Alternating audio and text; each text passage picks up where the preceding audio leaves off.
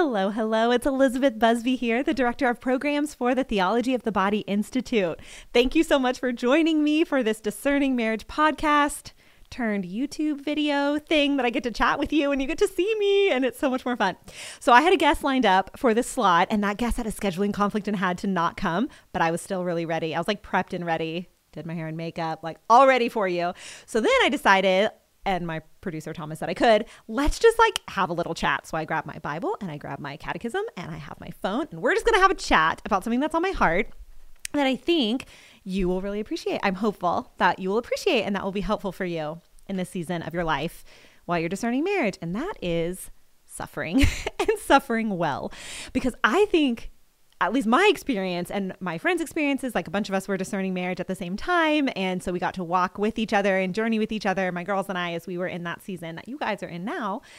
There's a lot of suffering. Like, there's a lot of suffering when you're discerning marriage. And I think when we all collectively as a whole think about dating, think about that season of falling in love, think about like going on first dates and second dates and being committed and then pre engagement and getting engaged. We think about all the fun stuff, right? All of the exciting bits, all of the things that are just really joyful and fun and enjoyable. And I think even people who are past that season of life look back with a lot of fondness on that season, right? But when you're in it, there's a lot of suffering. there's a lot of pain that comes with it, right? Because for every yes that you get for another date, you know, if you're someone asking someone else out on a date, for every yes you get, you probably got four or five no's or more than that. Um, or there's a potential for a lot of no's. There's a potential for rejection. Sometimes there's actually rejection. You get in this relationship, and if you're honest with yourself, you have to be willing to say no as much as you're willing to say yes. So you're discerning with someone, and there's a potential for a big yes, but there's you have to have the freedom to say no, right? And so sometimes the right discernment is no when there's a breakup. There's just so much suffering. So, one of the things as I've been praying for you guys and praying for this, you know, podcast on the YouTube thing, um, I've been thinking a lot about the things that are important for me to cover that I want to have out there for you guys to reference. And one of them that's been on my heart so much in my prayer is how to suffer well. Suffering is something that we know we're never going to avoid right? There's always going to be suffering um, in this valley of tears. And that's just part of living in a fallen, broken world. We know we have the promise one day that that suffering is going to be gone um, in eternity, but it's just part of our journey here. And I think the secret to sanctity is learning how to suffer well, right? Learning how to cling to Christ in that space, learning how to let our Blessed Mother lead us to Christ in that space, learning how to stay open to God and not abandon Him when we suffer. And because there is so much suffering for most people in discerning marriage, this is a great chance for you to practice. This is a great opportunity for you to take these sufferings that are are big, they're real sufferings and learn how to suffer well because the one thing that I can guarantee you will find in your marriage is suffering. Who was it that said there are three rings? It might have been Fulton Sheen, but maybe not. Don't quote him on that. I don't, it might have not been Fulton Sheen, but there are three rings in suffering his ring and her ring and suffering. Um, it's like one of the things you can guarantee that you're going to get is suffering together. And the faster you can learn how to suffer well, the I think more rich and fruitful your relationship with Christ will be. And also the more rich and fruitful your relationship with your spouse and your kids and other people will be because everyone's suffering. So if you figure out how to do it well, I think there's a lot of beauty that can unfold in that space. So I love Instagram. Some of you guys know that about me. I have I have we have a discerning marriage Instagram that I'm working to like beef up, but even just as a recreation. I enjoy being on Instagram and there's something about the the beauty piece of it as distinct from other social medias that I just really enjoy. It's really the only social media that I'm personally on because I just really like it. So, um, all my social media time gets to go to Instagram, and I there are, I follow a lot of different people on it, and a lot of them are um, people who who have like theological insights that I really enjoy. Some are Catholic, some are not Catholic. There's just a lot of people who love Jesus, right? And you can tell, you can tell even on the internet when there are people who really love Jesus. So there's this woman. I don't know her faith tradition. She's Protestant of some kind. Um, her name's Lisa-Jo Baker, and I follow her. She has incredible wisdom. She I've never met this person in my life. I lit. I, I don't have. I don't know that I'll ever meet her. There's no, almost no way our, our circles will overlap. Um, but she uh, just has this, re- she has really beautiful spiritual insights that I really appreciate. And she had this thing on there about this verse, Romans 5, 3 through 5. And it was a phenomenally deep spiritual insight. I probably I went back on her Instagram to like find this post. I couldn't even find it. It was so long ago. Like I don't even remember where. Like I don't it was forever ago, but it it buried really deep in my soul. Do you ever have those moments where you like encounter something and you're kind of just on there to like spend some leisure time, but then all of a sudden you're like, and God God opens up something in your heart. That was me with this particular Instagram post. Anyway, I've been reflecting and praying and thinking about it ever since. So I want to take what she said about this and kind of just flesh it out for you um, because it was meaningful to me and i wish i had heard it when i was discerning marriage um, particularly after my like really hard breakup in that season of my life that was really painful in my discernment um, and also just it's something i wish i would have thought about before now when i had other seasons of suffering so i'm going to read you the verse Am I going to read you the verse or am I going to define hope first? I'm going to ask Thomas what he thinks. Thomas, should I like define hope first or should I like read the verse first? I think you should read the verse. I'm going to read the verse. This is another thing we're doing with this YouTube thing is I don't get to edit anything out. So you guys get to see me and all my beautiful awkwardness and when I need help from Thomas, that doesn't get edited out. Okay, so I'm going to read you this verse. Then I'm going to unpack it for you. Okay? And then I'll give you Lisa-Jo Baker's like insight and we'll flesh that out and then we'll be done. Okay. So, Romans 5 3 through 5. So, not only that, but we even boast in our suffering, knowing that suffering produces perseverance, perseverance, character, and character, hope.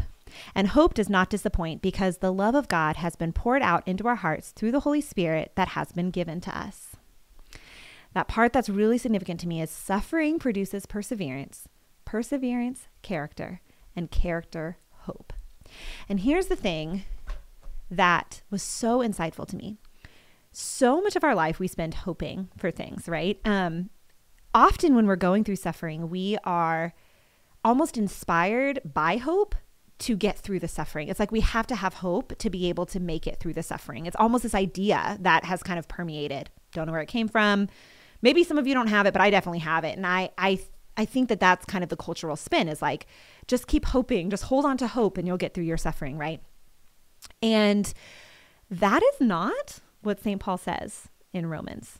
This was her insight. That was so powerful. That's not what St. Paul says. He flips it on his head. Hope comes at the end of that sentence. Suffering produces perseverance, and perseverance, character, and character produces hope. So think about this. When you are going through a period of suffering and you are really in it, and your heart is breaking, and you can't go a whole day without crying, and you're sad, and it's it's dark, and it is dreary, and it is hard what Paul says is that in those seasons, if you are able to suffer well, if you are able to cling to Christ in that suffering, as opposed to throwing down your cross and turning away from God, feeling abandoned by Him, um, and and not.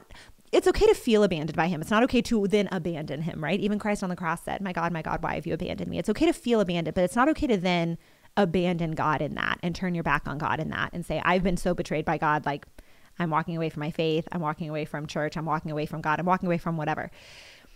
St. Paul says when you suffer and you're able to hold on to Christ in that space, you're able to unite those sufferings to Christ in that. You're able to open that pain to the Lord and say, I'm hurting, but I know you're with me in this in your mysterious way. That produces perseverance. All right. And we know that perseverance means I'm going to be able to keep going. I'm going to be able to keep running this race. I'm going to be able to be motivated to keep moving forward. So when you suffer well, that grows your ability to persevere, right? So in anything, right, in that particular suffering that you're going through, you're able to persevere longer. You're able to stay close to Christ in that space. You're able to keep moving forward, but also in future sufferings, right? You're able, you're stronger. You're able to move through them um, in a, in a more holy way, holy being, you know, united to Christ. You're able to stay close to him in that space. Um, so suffering produces that perseverance. Perseverance produces character, is what he says in the verse. So the more that you suffer and you stay close to Christ and you don't abandon him, the more that you persevere in that suffering and you're able to be stronger and run that race marked out for you, as Paul says somewhere else, the more that your character is stronger. So I don't know if you've ever met people who have suffered a lot. Um, some a, a, big famous person who comes to mind is this man named Viktor Frankl who wrote this book Man's Search for Meaning. Um, he was a th- this book Man's Search for Meaning is actually like a psychological text, but it's made its way into mainstream. He was a clinician, um, a doctoral level clinician, and he was caught up in one of the countries from Nazi Germany and he was Jewish and he was thrown into a concentration camp and everyone he loved was killed and there was death and suffering all around him. Um, but he never abandoned his God and he survived. He's the only one that he knew and loved who survived the concentration camp. But he f- found God in that space, right? If you ever read Man's Search for Meaning, there's this phenomenal, like, goodness that he still sees in humanity in the midst of all of this suffering, right? It changes you. It makes you a different, stronger person. Another person that comes to mind is John Paul II. Um, St. John Paul II. I don't know how much you know about his life. I love him. I love him. I love him. So I studied his life a lot. And he lost his mother, his sister, his brother, and his father all before he turned 19 years old. And then he promptly lost his country, his country's freedom when the Nazis came and took over, um, his his autonomy, you know, his ability to like live his life. He had to study in underground seminary. As soon as the war was over and the Nazis left, the communists came in. So then, even as a priest and as a bishop, he was under this communist regime that hated faith and hated humans and the communists don't even recognize the word person that's a religious word to the communists because they don't recognize the personhood of people right like he had everything stripped of him but our experience of John Paul II is the man on the other side, right? Whose character was formed by all of this suffering that gave him this perseverance. And look what he's done for the church with his with who he is as a person, having been formed in that trial of suffering, right? So suffering produces perseverance, perseverance character. You're a different person when you're willing to suffer well. And character produces hope. So this is totally different than our understanding of hope will get us through suffering. It's only through suffering when you suffer well and you persevere. And then you persevere and your character is changed. And only then are you able to have hope. And that hope we know does not disappoint us, but it's walking through the suffering that gives you the hope. So then when I started processing that, because I was like, I was one of those people that totally was like, hold on to hope, it's fine. Hallmark cards and kitties and puppies, and like we can make it through.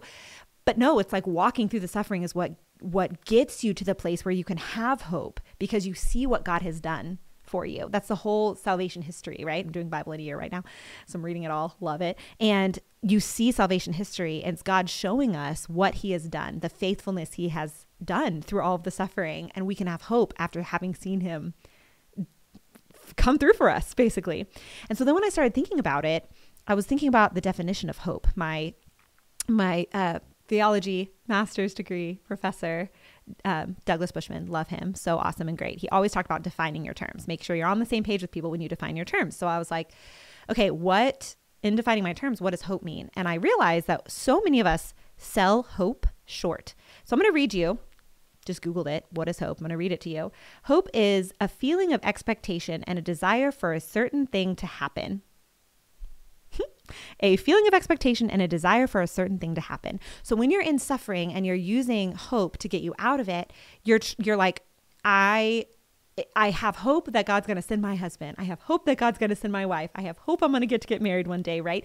We shrink hope into what our minds, our fallen broken human minds finite that are you know in this finite space can imagine and we think that's what's best for us but when you look at what the catechism says hope is when you look at the definition paul was certainly working on in romans um, or he was working from in romans in the catechism 1817 for those of you academics who want to know.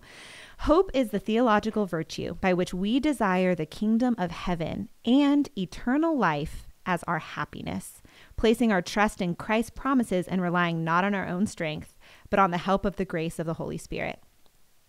Hope is the theological virtue by which we desire the kingdom of heaven and eternal life as our happiness. That's the real definition of hope. That's what happens when we suffer well and we allow ourselves to persevere and we allow that to change who we are as a person. And then we know for sure that God is going to show up for us and we have we we truly have the capacity for eternal life because of the gift God has given us. And I think too when you're willing like if you're anything like me when I was discerning marriage, I used this tiny cheap definition of hope of like God's going to send my husband one day and I'm going through this breakup. It's really painful and awful. I've lost a lot of things from it, a lot of friends from it. Everything's different now. But God's going to send me my husband one day. What I was really desiring in that space was eternal life as my happiness. What I was really longing for was union with God. That's what I was really wanting. And I don't want you to suffer the way that I suffered in that I had this narrow version of what God could give me in a husband. Because, I mean, my husband's amazing. I'm so th- thanks be to God for my marriage and thanks be to God that he answered my that like weak cry of my heart. And but but what I wish I would have learned earlier, I learned it now. I've learned it now.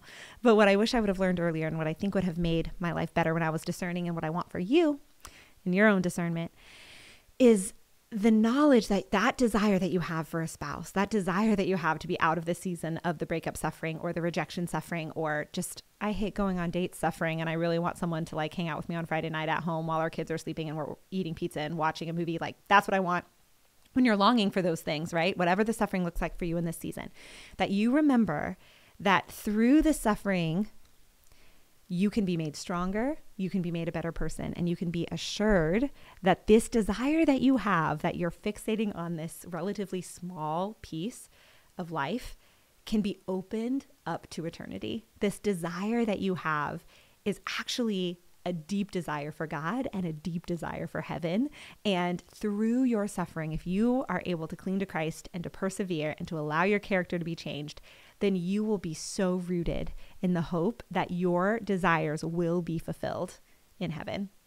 And that is what I want for you. So I hope this has been helpful. I'm so grateful to have you along for this journey, and I'm so honored that you've included me in your season of life. And I am praying for you. Please pray for me. And as always, stay close to the heart of Jesus and be not afraid. God bless you.